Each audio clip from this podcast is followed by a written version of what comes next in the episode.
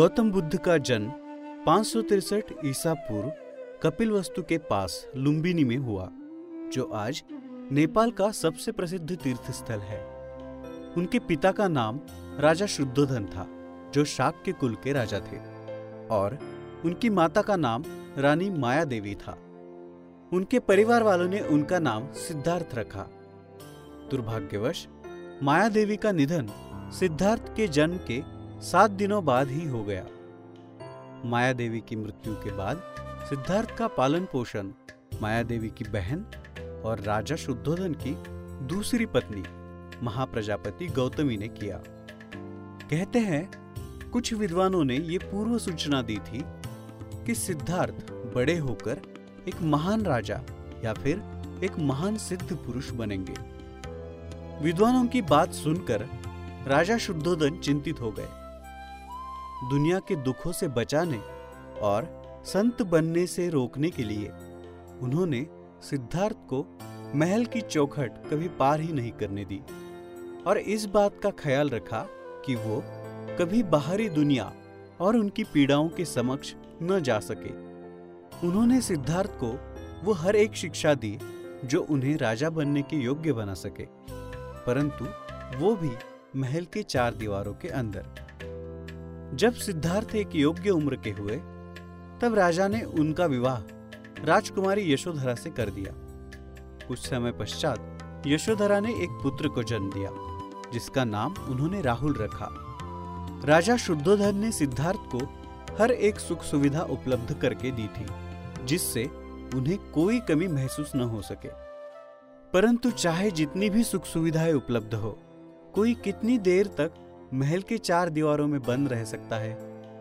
इसलिए, एक दिन सिद्धार्थ ने यह तय किया कि वो आज महल के बाहर जाएँगे और अपने खुशहाल राज्य का विहार करेंगे और तय किए गए अनुसार वो विहार करने के लिए निकल गए।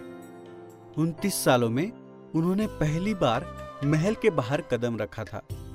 यही वो दिन था जिसकी चिंता में राजा हमेशा रहते थे। विहार करते हुए उन्हें रास्ते में एक बूढ़ा इंसान दिखाई दिया। उन्होंने सारथी से पूछा, उस इंसान की प्रकृति ऐसी क्यों है? सारथी ने कहा, सभी लोग अपने जीवन में बूढ़े होते हैं। तब सिद्धार्थ को पहली बार यह पता चला कि इंसान बूढ़ा भी होता है। कुछ देर बाद उन्हें एक बीमार व्यक्ति दिखाई दिया। उन्होंने फिर से सारथी को उसके बारे में पूछा। तब उसने बताया कि इंसान को जीवन में बीमारियाँ होती रहती है। सिद्धार्थ इस बात से भी अनजान थे। आगे उन्हें एक शव यात्रा दिखी। सिद्धार्थ ने फिर से सारथी को इस बारे में पूछा।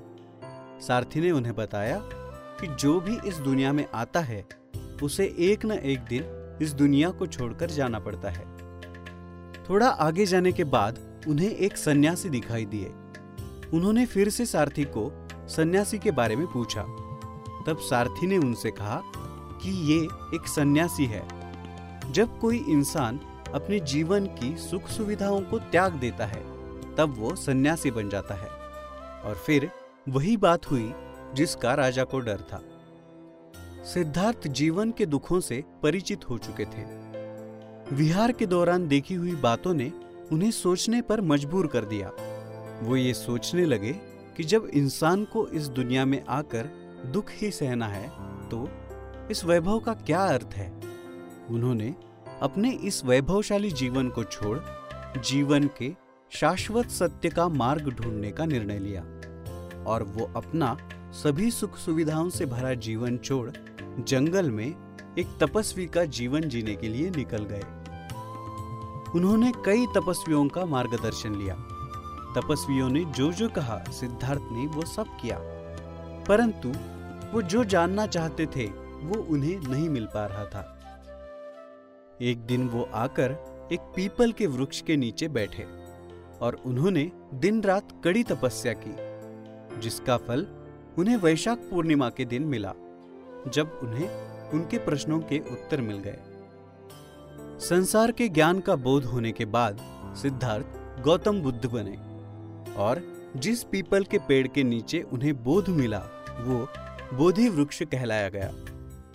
बोधि वृक्ष के नीचे चार सप्ताह तक उन्होंने धर्म के स्वरूप का चिंतन किया और फिर बुद्ध धर्म का प्रचार करने निकल पड़े।